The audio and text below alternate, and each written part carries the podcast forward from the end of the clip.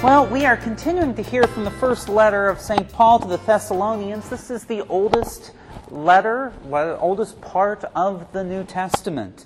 It was written at a time when the Christians were still expecting Christ to return almost any day. But when, even though St. Paul is talking about the return of Christ, whenever I hear this passage, I can't help but think about people struggling with midterms and papers. Um, when, and I'll tell you more about that when we get to the homily. So if you're nervous about school, does Paul's message offer you some hope today?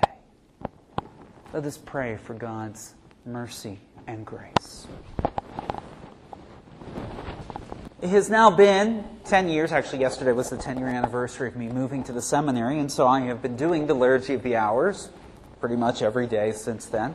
And it always strikes me, it seems like almost every year on the first day of school that we had in the seminary, the reading at morning prayer comes from Second Thessalonians. And it says, Anyone who would not work should not eat.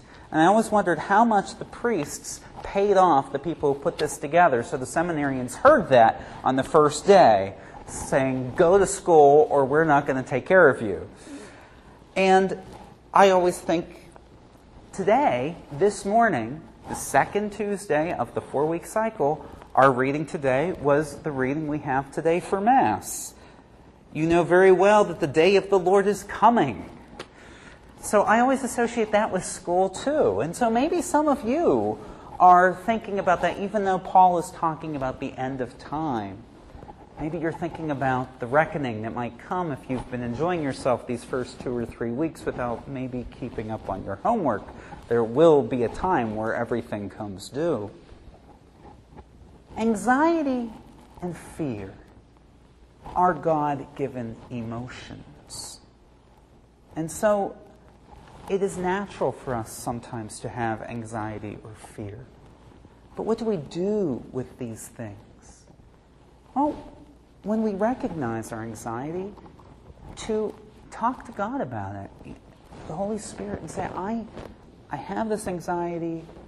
What can I do?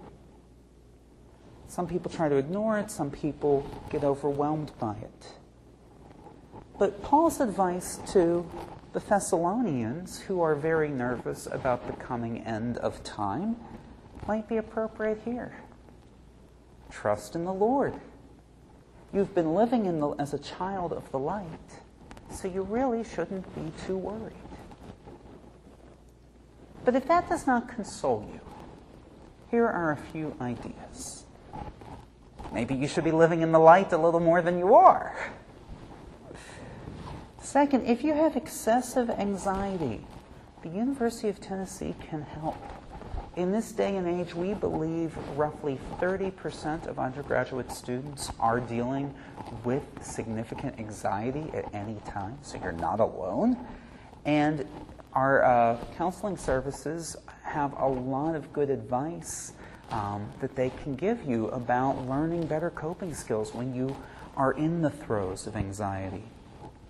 And the last thing to consider is every day at Mass, in the Lord's Prayer, we have the embolism, the prayer that is said by the priest before we do the doxology, where I say on behalf of all of us to the Lord, keep us safe from all distress. The old translation three years ago was, protect us from all anxiety. As we await the joyful hope, or now we say the blessed hope,